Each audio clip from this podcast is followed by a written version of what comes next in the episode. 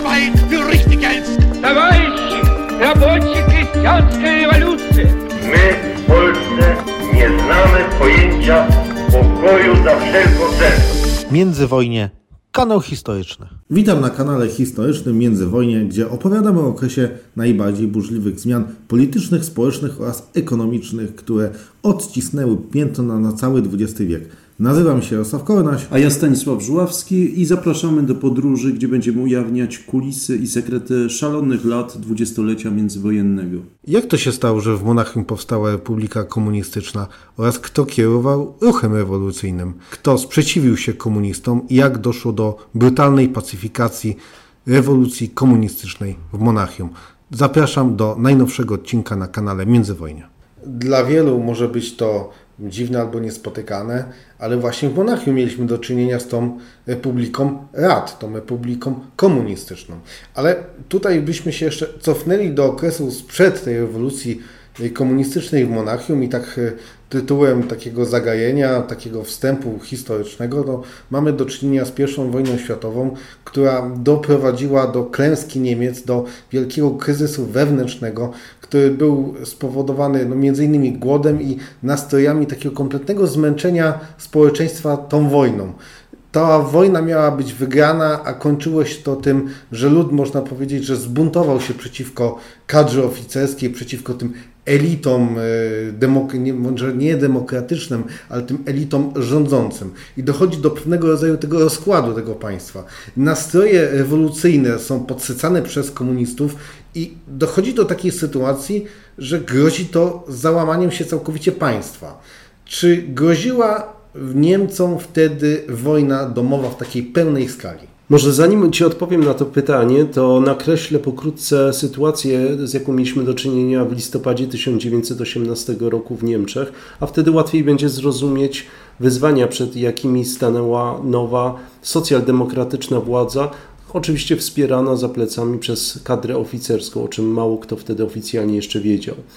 E, tak jak wspomniałeś, rewolucje mają zazwyczaj przyczyny w realnych problemach i w realnym społecznym niezadowoleniu. Tak samo właśnie było w Niemczech. To niezadowolenie sięgnęło zenitu na jesieni 1918 roku, kiedy stało się jasne, że głodujące, wykrwawione i zmęczone Niemcy nie tylko nie wygrają wojny, ale też być może przegrają nadchodzący pokój i zapłacą ogromną cenę za zniszczenia wojenne państwom zwycięskim, czyli Entente. W tle oczywiście była powszechna demoralizacja, była epidemia hiszpanki, która zbierała krwawe żniwo, e, panował e, upadek autorytetu, upadek autorytetu cesarza, upadek autorytetu kadry oficerskiej, dowództwa. Za tym szło odłączanie się kolejnych sojuszników Niemiec, Bułgarii, Austro-Węgier i oczywiście wzór rewolucyjny z leninowskiej Rosji oraz rozpowszechniająca się propaganda komunistyczna. Tu trzeba jeszcze przypomnieć, że to rozprężenie miało miejsce już na początku 1918 roku. Takie pierwsze sygnały doszło do wielomilionowych strajków w zakładach pracy, oczywiście wspieranych przez e, socjaldemokratycznych i komunistycznych agitatorów. Zaczęły wtedy powstawać i organizować się rady robotnicze, a także rady żołnierskie. Natomiast takim punktem zwrotnym, takim zapalnikiem, który spowodował to, że realnie wybuchła rewolucja, był samowolny rozkaz admirała Reinharda Schera, który 22 października 18 roku podjął decyzję o wydaniu Anglikom ostatecznej bitwy na morzu. Otóż żeglarze, flota, która stacjonowała w portach w Kilonii, została zmuszona do podjęcia się takiego beznadziejnego, samobójczego wysiłku wojennego, który już wtedy, jak powszechnie było wiadomo, skazany był na porażkę. Ludzie byli zmęczeni, marynarze zdawali sobie sprawę z tego, że będzie to misja samobójcza i y, w zasadzie walczą tylko o honor niemieckiej floty, natomiast nie przyniesie żadnego rozstrzygnięcia w nadchodzącej pokoju. Więc y, oczywiście doszło do zamieszek i do oficjalnego wielkiego rozlania się buntu.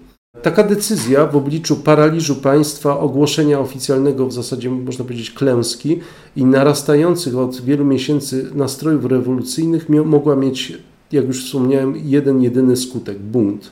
Ten bunt nastąpił 26 października na krążowniku Strasburg, a w kolejnych dniach zbuntowały się kolejne załogi w innych miastach.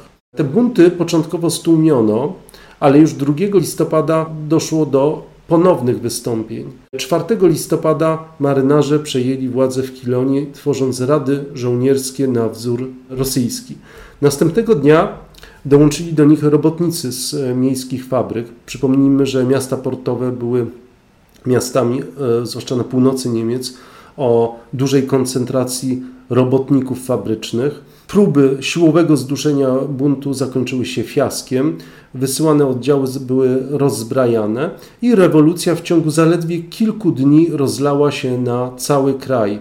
Trzy dni później opanowała miasta portowe takie jak Hamburg i Bremę, a potem wdarła się w głąb kraju do Hanoweru, Brunszwiku, Frankfurtu nad Menem i Monachium, o którym sobie dzisiaj będziemy opowiadać. 8 listopada dotarła też do Zagłębia Rury. Delegacje marynarzy udawały się koleją do większych miast niemieckich, organizując w nich rady i rozprzestrzeniając ten ogień rewolucji. O ile w 1848 roku rewolucja rozprzestrzeniała się wyłącznie koleją, teraz również i za pośrednictwem drutów telegraficznych. Byli też oczywiście e, socjalistyczni, anarchistyczni i bolszewiccy agitatorzy, którzy chcieli pokierować tym niezadowoleniem mas i wykorzystać zamęt dla budowy eksperymentu komunistycznego na wzór rosyjski. Jeszcze w październiku, zanim doszło do tych wydarzeń, uwolniono na mocy amnestii związanej z demokratyzacją systemu politycznego, uwolniono z więzień niemieckich radykałów socjalistycznych, a można nawet powiedzieć komunistycznych, Karla Liebknechta i Róże Luksemburg, a w Bawarii działacza socjaldemokratycznego Kurta Eisnera, o którym też sobie dzisiaj więcej poopowiadamy. Ci ludzie niemal od razu przystąpili do organizowania działań rewolucyjnych. Liebknecht i Luksemburg 8 listopada reanimowali taką bardzo radykalną organizację, Związek Spartakusa. E, zresztą Liebknecht, tu trzeba powiedzieć, nie pozostawiał złudzeń co do swoich intencji. Od razu po wypuszczeniu z więzienia i powrocie do Berlina zorganizował pochód antywojenny nigdzie indziej jak do ambasady sowieckiej, gdzie zresztą urzędnicy przygotowali na jego cześć wystawny bankiet. 9 listopada Liebknecht proklamował w Berlinie alternatywną dla oficjalnej republiki republikę socjalistyczną. Pytałeś się, czy groziła wojna domowa. E, poniekąd doszło do niej w wielu niemieckich miastach, natomiast te wybuchy były często prawie natychmiast tłumione albo przynajmniej opanowywane. Pożar był gaszony w wyniku różnego rodzaju negocjacji między przedstawicielami SPD a radykałów. Często natomiast dochodziło do linczów na oficerach, do zajmowania budynków urzędowych, po czym dochodziło też do krwawych pacyfikacji ze strony oficjalnych jednostek rządowych. W dużych miastach, takich jak Berlin, Monachium i Brema, ofiary starć liczyć można było w setkach, jeśli nie tysiącach osób. Niemcom groził na pewno chaos i impas struktur państwa, ale radykałowie komunistyczni mieli poparcie jedynie w dużych miastach robotniczych i to wśród najbardziej zradykalizowanej części proletariatu oraz wśród żołnierzy. To było jednak za mało na udaną rewolucję w stylu rosyjskim. I powiedziałbym, że na tym chyba polegała główna różnica. Rosjanie byli od stuleci trenowani w poddaństwie do władzy, jakakolwiek by ona nie była, natomiast w Niemczech narodziła się bardzo silna, narodził się bardzo silny opór, a także część, e, można powiedzieć, klasy drobnomieszczańskiej i e, część robotników pozostała obojętna, jeśli nie wroga w stosunku do tych wystąpień. No Stanisławie, tutaj zrobiłeś dość duży wstęp i przechodzimy powoli do sedna, a mianowicie no, mamy do czynienia z takimi dwoma klasycznymi rewolucjami. Pierwsza to jest ta rewolucja berlińska, która upada wcześniej, zostaje mm, stłumiona w sposób taki, można powiedzieć, że brutalny, ponieważ jej przywódcy Karl Liebknecht i Róża Luksemburg giną. Ale mamy też rewolucję monachicką, która była inną rewolucją niż ta rewolucja w Berlinie. Czym one się tak zasadniczo różniły, czym się charakteryzowały? W telegraficznym skrócie, Karl Liebknecht i Róża Luksemburg Chcieli zbojkotować Zgromadzenie Narodowe, czyli parlament. Wcześniej odmówili udziału w grze wyborczej do niego, czyli po prostu zanegowali po całości system Republiki Weimarskiej, późniejszej Republiki Weimarskiej, jako burżuazyjny. Oni domagali się władzy rad robotniczych i żołnierskich na wzór rosyjski. Rzucili tym samym wyzwanie państwu jako takiemu, które oficjalnie rządzone było przez umiarkowanych socjaldemokratów przy cichym poparciu kół wojskowych obawiających się eksplozji bolszewizmu. E, spotkać ich mogła za to jedna jedyna kara śmierci. Kiedy stłumiono w styczniu 19 roku powstanie Spartakusa, od razu zaczęło się polowanie na przywódców celem odcięcia ideologicznej głowy temu ruchowi. Natomiast w przypadku Monachium ta rewolucja była wielostopniowa. Ta, do której doszło na początku, a więc 7 listopada 18 roku, była zupełnie bezkrwawa i republikańska. Na czele tej rewolucji stał lewicowy dziennikarz z Berlina, Kurt Eisner, któremu daleko było do radykalizmu e, Luksemburg czy Liebknechta. Można powiedzieć, że jego poglądy sytuowały się na lewo od SPD, ale na prawo od KPD. Był mm, takim utopistą, na pewno był pacyfistą, ale w żadnym wypadku nie negował demokracji parlamentarnej. E, optował za czymś w rodzaju lewicowej, centrolewicowej e, demokracji. Można powiedzieć, że w dzisiejszym spektrum E, politycznym określilibyśmy go jako takiego lewicującego centrystę. Osobiście zresztą nie znosił bolszewizmu właśnie za jego radykalizm i za takie zapędy terrorystyczne. W Monachium już wcześniej dochodziło do licznych protestów spowodowanych bezrobociem i brakami aprowizacyjnymi. Otóż tuż przed I wojną światową Monachium e, stało się centrum przemysłowym Bawarii. Bawaria kraj rolniczy, ale do Bawarii e, też przeniesiono zakłady Krupa i BMW, które zatrudniały dziesiątki tysięcy osób, głównie przy produkcji wojskowej. Te osoby stały się natychmiast niemal, kiedy zakończyły się działania wojenne, bezrobotne. Tym osobom też towarzyszyły setki marynarzy, którzy pojawili się w Monachium w niedzielę po drodze wracając z portów Kilonii i Wilhelmshaven. Także w Monachium znajdowali się jeńcy rosyjscy, jeńcy z I wojny światowej, którzy po prostu ulegli propagandzie bolszewickiej. Eisner również, jak już wspomniałem, wypuszczony z więzienia w październiku 18 roku na mocy amnestii, wykorzystał ten moment historyczny i poprowadził rozemocjonowany tłum w kierunku koszar miejskich. Otóż zaczęło się od tego, że w Monachium na błoniach Teresy na 7 listopada e, zaplanowany był wiec antywojenny, na którym domagano się zapomóg socjalnych, rozdawnictwa żywności i przede wszystkim zakończenia działań wojennych.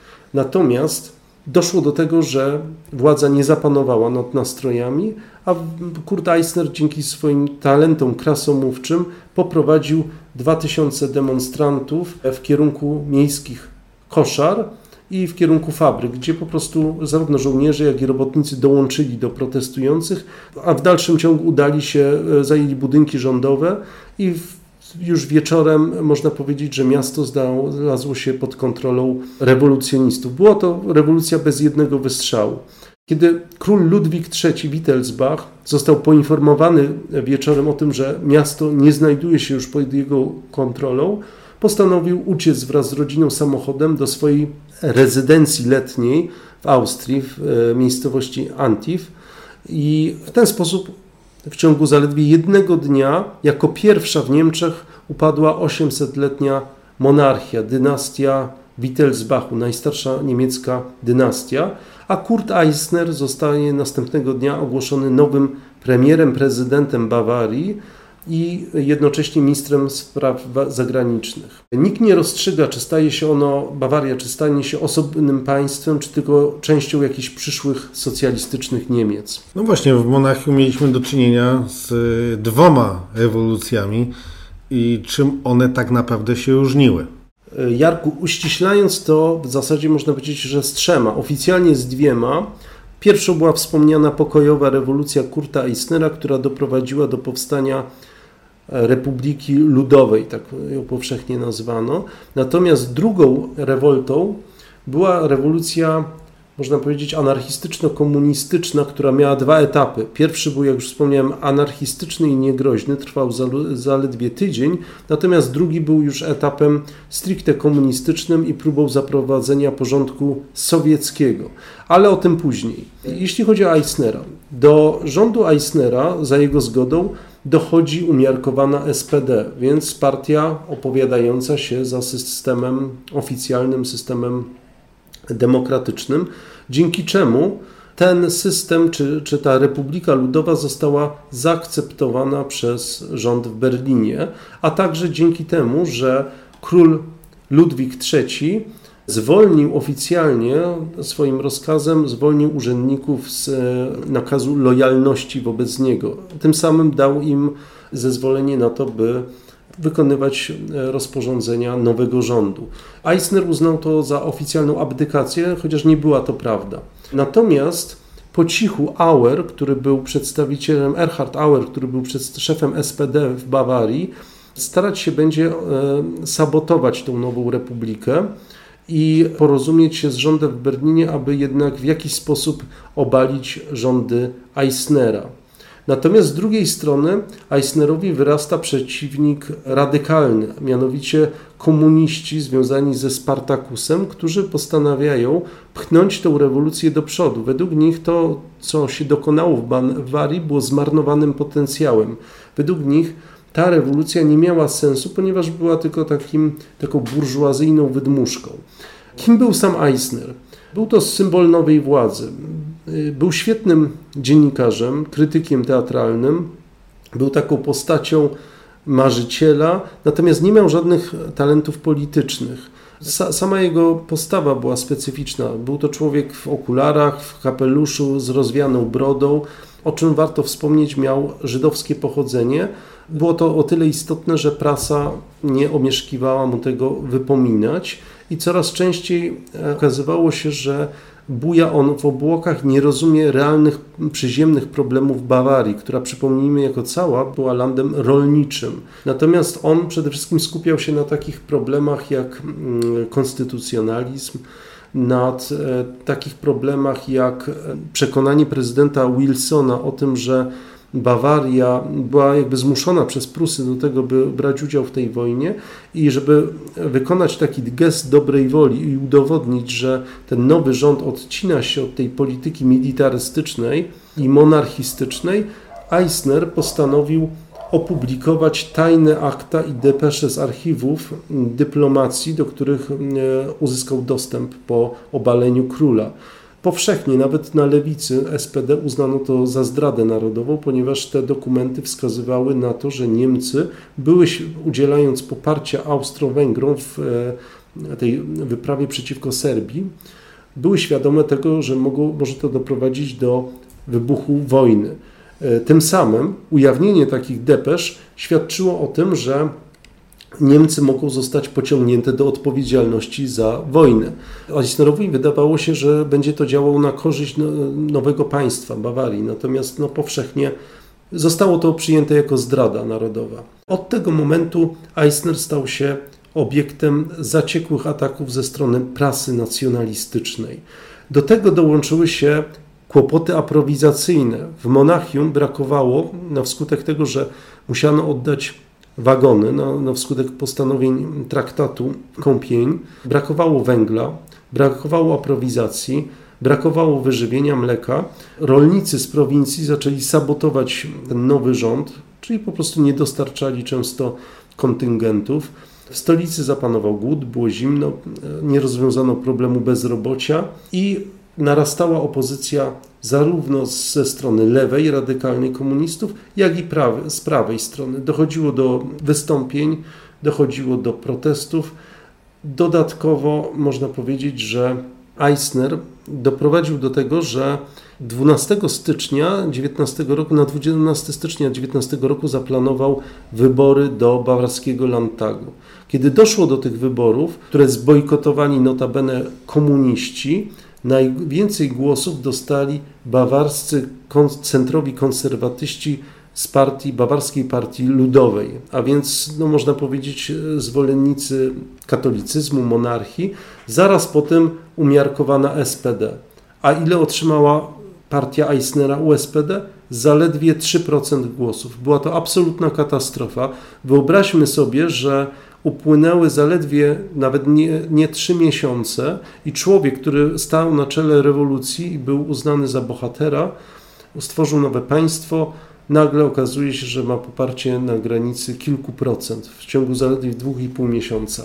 Eisner nie zrażony tym, nie podał się od razu do dymisji, postanowił kontynuować rządy i w końcu po wielu ostrzeżeniach, ponieważ e, dostawał też anonimy, pogróżki, Często grożono mu śmiercią. Studenci śpiewali piosenki, które, które nawoływały do mordu na nim. Postanowił e, zwołać posiedzenie 21 lutego 19 roku i oficjalnie zrzec się urzędu i ogłosić powstanie nowego rządu.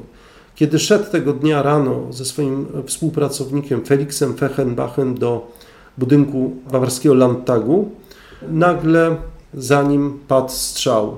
Zaraz padł drugi strzał, Eisner upadł na ziemię, upadł martwy. Okazało się, że został zastrzelony przez młodego 22-letniego studenta, który był jednocześnie oficerem i hrabią, Antona Arko auf Falaj. Śmierć Eisnera była śmiercią, e, można powiedzieć, że bez sensu, ponieważ on szedł do Landtagu, żeby podać się do dymisji. No akurat y, osoba, która go zastrzeliła, no nie wiedziała o tym, ale ciekawym jest właśnie Stanisławie. Jakbyś mógł rozszerzyć to, powiedzieć więcej o tym y, zabójcy Eisnera. Otóż zabójca Eisnera był bardzo ciekawą postacią, nie ze względu na samą jego osobę, ale na to, z jakich pobudek działał. Był to człowiek związany z arystokracją, był e, przeciwnikiem, radykalnym przeciwnikiem Eisnera i rewolucji zarówno socjalistów, jak i komunistów. Był znieważony przez żołnierzy, którzy zerwali mu kokardy oficerskie, więc czuł taką osobistą chęć zemsty, ale co ciekawe, człowiek ten był wyznawcą folkizmu, skrajnego nacjonalizmu i pretendował do członkostwa w takiej tajnej organizacji, której siedziba mieściła się właśnie w Monachium, takiej, mm, można powiedzieć, skrajnie nacjonalistycznej i okultystycznej organizacji, Stowarzyszeniu Tule. Natomiast on do tego Tule nie został dopuszczony, ponieważ nie spełnił kryteriów przyjęcia. Jakie to były kryteria przyjęcia? Ano takie, że nie mógł mieć pochodzenia żydowskiego. Natomiast e, ten hrabia po, od strony matki, jego ojciec był oczywiście hrabią, natomiast e, jego matka była Żydówką. E, kiedy członkowie Stowarzyszenia Tule uzyskali taką informację, nie zaakceptowali jego wniosku. Prawdopodobnie człowiek ten chciał w tym swoim czynem udowodnić to, że jest zdeterminowany i przydatny dla sprawy i chciał po prostu pokazać swoją przydatność. Na temat Stowarzyszenia Tule oraz niemieckiego nacjonalizmu nagramy jeszcze odcinek, ale wracając tutaj do głównego tematu, mianowicie mieliśmy do czynienia z tą pierwszą republiką, gdzie umiera jej przywódca, czyli Eisner i po jego śmierci tworzy się druga rewolucja, w której dowodzi przywódca bawarskiego SPD. Śmierć Eisnera była punktem przełomowym, ponieważ gdyby nie doszło do tego zabójstwa, to prawdopodobnie powstałby normalny rząd większościowy z partią bawarską, partią ludową i z SPD i sprawa by się w ten sposób skończyła. Natomiast doszło do e, przechylenia, wajcha została przekręcona. Otóż ludzie, którzy byli przeciwni Eisnerowi, zwłaszcza na skrajnej lewicy, nagle uznali go za męczennika, ponieważ uznano powszechnie, że zabójca działał z tajnego polecenia konkurenta politycznego Eisnera, czyli z szefa SPD Erharda Auera. Takie były pogłoski. I do czego doszło? Już kilka dni później do e, bawarskiego Landtagu wszedł rzeźnik Alois Lindner, który oddał kilka strzałów w, w e, Erharda Auera. Y, nie, trafił go, nie, nie, nie, te strzały nie były do końca celne, natomiast zraniły go na tyle, że musiał się hospitalizować. Natomiast doszło do wewnętrznego chaosu i radykalizacji. Ludzie zaczęli wychodzić na ulicę, zaczęły jeździć ciężarówki z żołnierzami. Doszło do kilku poważnych demonstracji, ogłoszono godzinę policyjną i doszło do sprzeczek, ponieważ zastanawiano się, czy w tej chwili powinien rządzić oficjalny rząd powołany na mocy wyborów z 12 stycznia, czy też władze powinny przejąć rady, bo ponieważ o tym może nie wspomnieliśmy wcześniej, Kurt Eisner nie, nie poszedł drogą Friedricha Eberta z Berlina, który ogłosił Zgromadzenie Narodowym tym punktem władzy, który decyduje o kształcie, o mocy ustawodawczej, natomiast starał się nie rozwiązywać rad robotniczych i żołnierskich, e, tylko stworzyć swego rodzaju dwuwładzę. I po jego śmierci doszło do tego, że zebrała się Centralna Rada pod przewodnictwem Ernsta Nikisza, która powołała 6 kwietnia Bawarską Republikę Rad, na czele której stanęli głównie radykalni socjaliści i anarchiści. Natomiast oficjalny rząd postanowił ratować ten oficjalny rząd pod przewodnictwem Heinricha Hoffmana z SPD, ratował się ucieczką do pobliskiego, położonego na północy Bawarii Bambergu. Natomiast do tego rządu nie przedostali się wszyscy delegaci i tam z Bambergu Heinrich Hoffmann e, próbował ratować sytuację i przejąć władzę nad e, innymi miastami bawarskimi. Doszło do swego rodzaju dwuwładzy, to znaczy kilka bawarskich miast opowiedziało się po stronie tego legalnego, wybranego na mocy wyborów rządu, natomiast Monachium stało się stolicą rządzoną przez rady robotnicze i żołnierskie.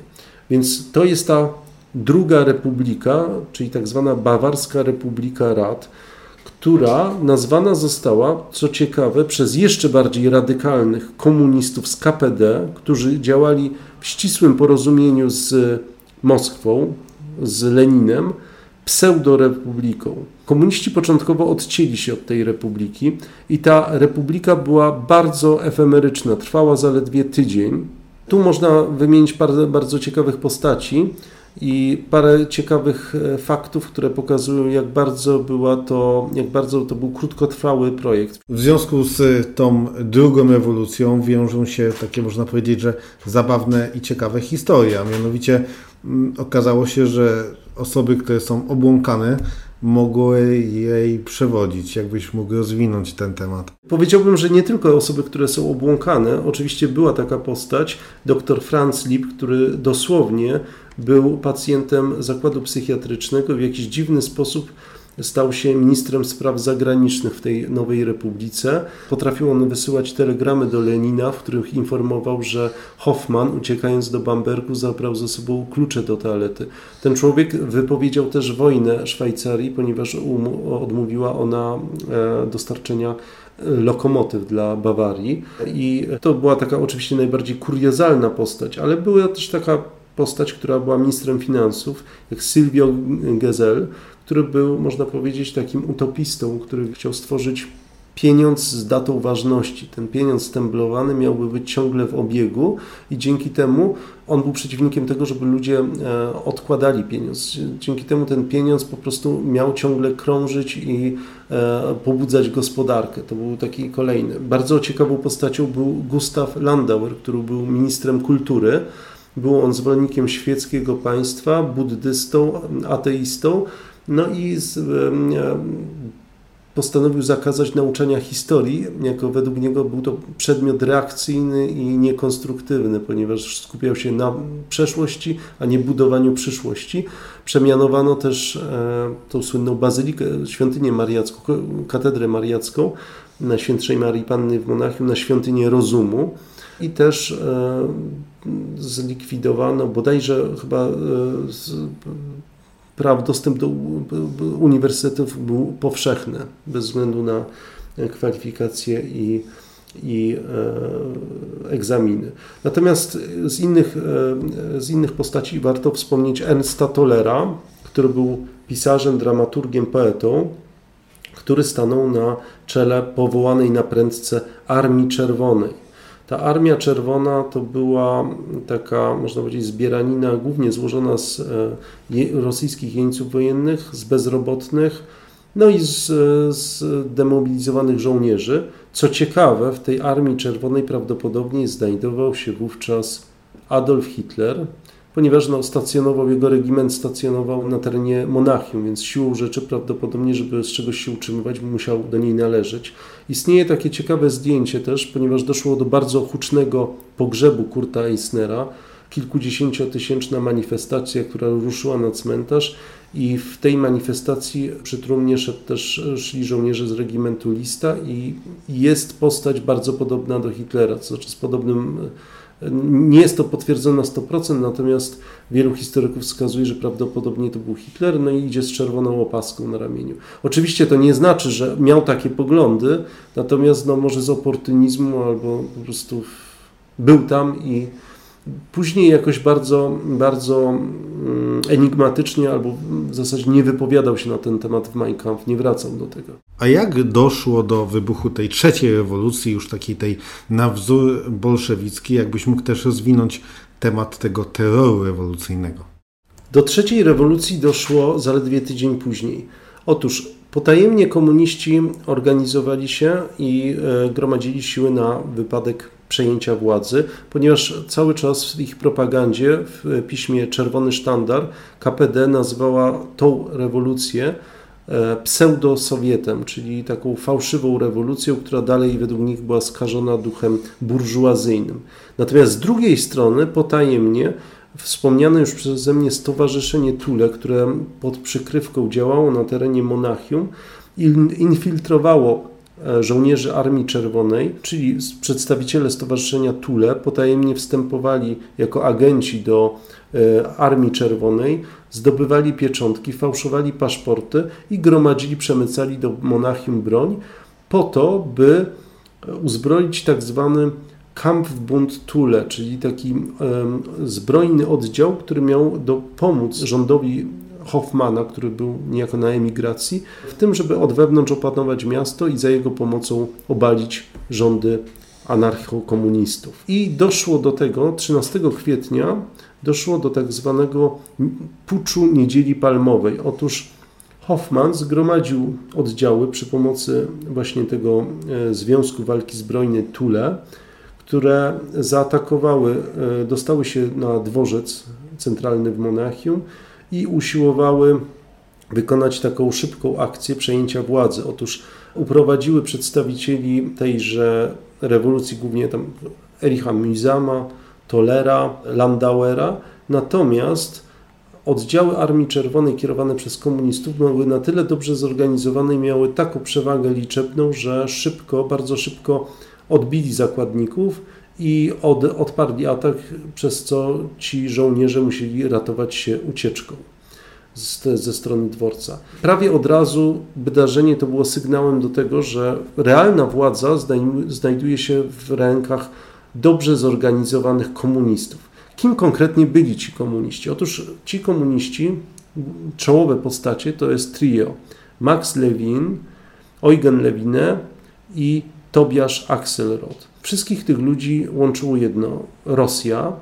Mieli w swoim e, życiu epizod rosyjski, chociaż z pochodzenia byli Niemcami z pochodzeniem żydowskim. Czyli byli to ludzie, którzy przez jakiś, jakąś część swojego życia przebywali w Rosji, mieli doświadczenie w e, armii niemieckiej i spośród nich to chyba tylko Max Lewin miał pochodzenie czysto niemieckie. Natomiast Działali oni w ścisłym porozumieniu z, z działaczami bolszewickimi. Właśnie mieli kontakty jeszcze w Rosji bolszewickiej i byli bardzo dobrze zorganizowani, działali w sposób planowy. Niemalże natychmiast przejęli władzę. Ze starej ekipy został e, dokoptowany Toller jako szef Armii Czerwonej. Przeprowadził on zresztą dość udaną kontrowensywę pod Dachau, tam gdzie później powstał słynny obóz koncentracyjny, gdzie odparto kolejny oddział rządowy w tak zwanej bitwie pod Dachau. Także dla Heinricha Hoffmana ta cała akcja skończyła się kompletnym fiaskiem.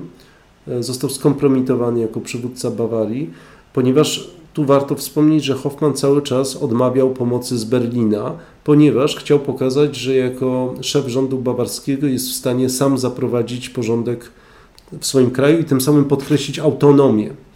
Natomiast nie udało mu się to. A do czego doprowadzili komuniści? Komuniści postanowili zrobić rewolucję na serio. Takim sygnałem była udana rewolucja, do której doszło niecały miesiąc temu na terenie Węgier. Na Węgrzech powstała Węgierska Republika Radziecka pod przewodnictwem Belikuna, który był wysłannikiem Lenina. I była zorganizowana w, sp w sposób wzorowy, leninowski, to znaczy był terror, centralizacja władzy, była Armia Czerwona i przymusowe rekwizycje żywności, mienia. I to samo usiłowano wprowadzić w Monachium, to znaczy skonfiskowano depozyty bankowe, dodrukowano pieniądze, którymi sowicie opłacano przez żołnierzy Armii Czerwonej. Dostawali oni alkohol, pieniądze, żywność i prostytutki. Reszta ludzi ci częściowo głodowała, a częściowo była zdana e, na łaskę lub niełaskę nowej władzy, która starała się w jakiś tam sposób uporać z problemem np. bezdomności czy problemami mieszkaniowymi w ten sposób, że do mieszkań bogatych miesz mieszczan dokoptowywała właśnie takich ludzi bezdomnych, czy, czy ustaląc zresztą jakiś górny limit, że na, na jedną osobę powinny przypadać dwa pokoje maksimum, więc często praktyką było takie dokoptowywanie ludzi. Przeprowadzono coś takiego też jak pobór zakładników, otóż e, tak zwanych przedstawicieli burżuazji, więc e, pastorów, księży, przedstawicieli arystokracji, e, wolnych zawodów. Zbierano takich zakładników i przechowano ich w więzieniu miejskim. I tak jak mówię, dodruk pieniądza doprowadził do inflacji i kolejnych problemów. Natomiast takie próby siłowych rekwizycji pod żywności, ponieważ Monachium było zaopatrywane w żywność, mleko, zboże z prowincji, doprowadziło do tego, że rolnicy się zbuntowali i przestali dostarczać kontyngenty, odcięli dostawy węgla i doprowadziło do, do, do kolejnych problemów. Natomiast już poza Bawarią zaczęły się organizować siły, które były zdolne zdusić tą najbardziej radykalną rewolucję co sprawiło, że środowiska nacjonalistyczne się tak zmobilizowały przeciwko y, tym rewolucjonistom komunistycznym? Bo też to, co jest istotne, to ta południe Niemiec, ta Bawaria, to Monachium, no to jednak y, jest ośrodek silnych ruchów nacjonalistycznych i jakbyś też y, opowiedział o tym, jak doszło do pacyfikacji tej rewolucji i jakie były losy przywódców komunistów. Otóż e, siły nacjonalistyczne, jak już wspomniałeś, działały bardzo aktywnie na terenie samego Monachium. Wspomniane już Stowarzyszenie Tule, które tak naprawdę pozornie było, było lożą pangermańską zajmującą się wskrzeszaniem dawnych rytuałów i kultywowaniem tradycji germańskich, a tak naprawdę pod tą przykrywką w hotelu, luksusowym hotelu cztery pory roku w samym centrum Monachium przywódca e, Freiherr von Zebotendorf gromadził broń, e, organizował paszporty, stemple, e, gromadził środki, pieniądze na to, na organizację kontrrewolucji i kontaktował się z przywódcami SPD e, z Bawarii i z przedstawicielami Freikorpsów. Otóż na terenie Niemiec już podczas rewolucji w Berlinie zaczęto minister spraw e, zewnętrznych Gustav Noske bardzo aktywnie organizował tak zwane oddziały ochotnicze Freikorps, które były zazwyczaj ich nazwy poszczególnych oddziałów wywodziły się od dowódcy. Czyli zazwyczaj na czele stał bardzo charyzmatyczny dowódca, który był, miał poglądy zazwyczaj bardzo narodowe, cesars, procesarskie, nacjonalistyczne i te frajkorsy bardzo często skupiały wokół siebie ludzi, którzy albo lubili przemoc, albo po prostu nienawidzili komunistów, albo e, też czasami też tak było, że chcieli po prostu zarobić, ale w większości byli to, były to osoby skrajnie wrogie republice. I takie frajkorsy świetnie wyposażone, ponieważ posiadały moździerze, posiadały e, auta pancerne, czyli były zaopatrzone przez Reichswehr, ale także świetnie przeszkolone, były oddziałami dedykowanymi do zadań takich jak właśnie krwawe tłumienie tych wszystkich powstań i rewolucji na terenie całych Niemiec. I te Freikorpsy gromadziły się już bardzo aktywnie w marcu 19 roku, kiedy to Hoffman zwrócił się, zaczął się zwracać i pertraktować właśnie z rządem w Berlinie o pomoc. Rewolucja została bardzo brutalnie spacyfikowana. Już pod koniec kwietnia wojska rządowe otoczyły Monachium, a wewnątrz Monachium działali e, zdekonspirowani szpiedzy Tule, którzy też strzelali w, plecy żołnierzom Armii Czerwonej. Od 29 kwietnia do pierwszych dni maja zginęło w sumie mówi się o 1200 osób. Wśród nich było prawdopodobnie zaledwie 60 żołnierzy rządowych, więc to była kompletna rzeźnia. Było też wiele ofiar cywilnych, także przypadkowych. Jakie były losy przywódców owych rewolucji? Już po zajęciu przez Białych Monachium wyznaczona została cena za głowę Ernsta Tollera. E, sąd skazał go na 5 lat więzienia i ten bardzo łagodny wyrok zawdzięczał wstawiennictwu ministra spraw wewnętrznych Hajnego oraz pisarzy, czyli kolegów po fachu, Tomasza Mana i Romeo Rolanda. Związane było to z tym, że Ernst Stoller bardzo często sprzeciwiał się bardzo radykalnym komunistom i sprzeciwiał się też braniu zakładników i takim akcjom odwetowym. Kiedy naziści po latach doszli do władzy, Toller ucieknie do USA a tam zawiedziony sytuacją i, jak to sam powiedział, zwycięstwem faszyzmu popełni samobójstwo. Z kolei Eugen Lewine e, ukrywał się długo w Heidelbergu, tam został znaleziony w końcu i skazany na najwyższą karę jako obcy infiltrator. Skazany został na karę śmierci wykonaną jeszcze 5 czerwca. I kiedy sędzia wojskowy powiedział mu, jesteś skazany na karę śmierci, Lewinę miał e, odpowiedzieć, my komuniści wszyscy jesteśmy martwymi ludźmi na urlopie. Jestem tego w pełni świadomy. Nie wiem, czy przedłużycie mój urlop, czy też będę musiał dołączyć do Karla Liebknechta i Róży Luksemburg. Podobno jego ostatnie słowa przed rozstrzelaniem brzmiały: Niech żyje światowa rewolucja.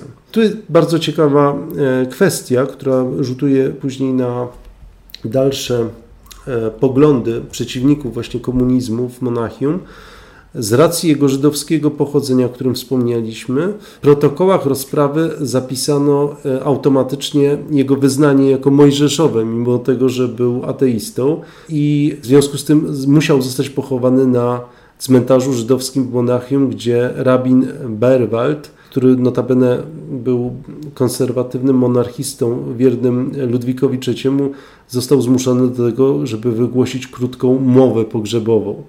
I w ten sposób późniejsi naziści zyskali namacalny dowód łączący żydostwo z bolszewizmem. Grup komunistym na tradycyjnym cmentarzu żydowskim. Z kolei Max Lewin uciekł do Wiednia, tam został aresztowany, lecz nie wydano go Niemcom. Wypuszczono go i zbiegł do ZSRR. To ciekawe, że tam został, zginął w latach 30. w wyniku czystek stalinowskich jako szpieg i zdrajca. Erich Mühsam, czyli anarchista z okresu tej drugiej republiki, został skazany na 15 lat więzienia. Później wyszedł, był dramaturgiem. Natomiast po dojściu nazistów do władzy ponownie zamknięto go za krytykę nowej władzy i został pobity na śmierć w obozie w Dachau. Co ciekawe, bardzo ciekawa postać, Ernst Nikisz, czyli mm, główny organizator tej, tej drugiej anarchistycznej Republiki e, Radzieckiej, 7 kwietnia został skazany na dwa lata więzienia, a w czasach Republiki Weimarskiej dołączy do lewego skrzydła NSDAP stając się rzecznikiem e, takiego nurtu lewicowego w NSDAP, narodowego bolszewizmu. Tobiasz Axelrod, podobnie jak Max Lewin, za pośrednictwem fałszywego paszportu e, uciekł do Austrii, stamtąd do Węgier i w ramach umów z Rosją Sowiecką został wymieniony na Karola Radka i udało mu się przedostać do ZSR, gdzie podobnie jak Lewin zginął w latach 30. w wyniku czystek stalinowskich. Można powiedzieć, że rewolucja komunistyczna ostatecznie została zmasakrowana w Monachium i to, co jest też istotne, na grozach tej rewolucji komunistycznej i po zwycięstwie sił nacjonalistycznych w Monachium tworzy się ta brunatna twierdza Monachium, która wywarła tak wielki wpływ na całą Republikę Weimarską i od tego okresu można powiedzieć, że dochodzi do początków tworzenia się ruchu silnego, narodowo-socjalistycznego pod agendą Adolfa Hitlera, ale na ten temat będziemy rozmawiali w kolejnych odcinkach, do których już teraz zachęcam, żebyście nas obserwowali i polecali też nasze filmy, bo jest to dla nas niezwykle istotne i ważne. Jeżeli Wam się podobało, jeżeli macie jakieś uwagi, to komentujcie, lajkujcie i do zobaczenia. Do zobaczenia.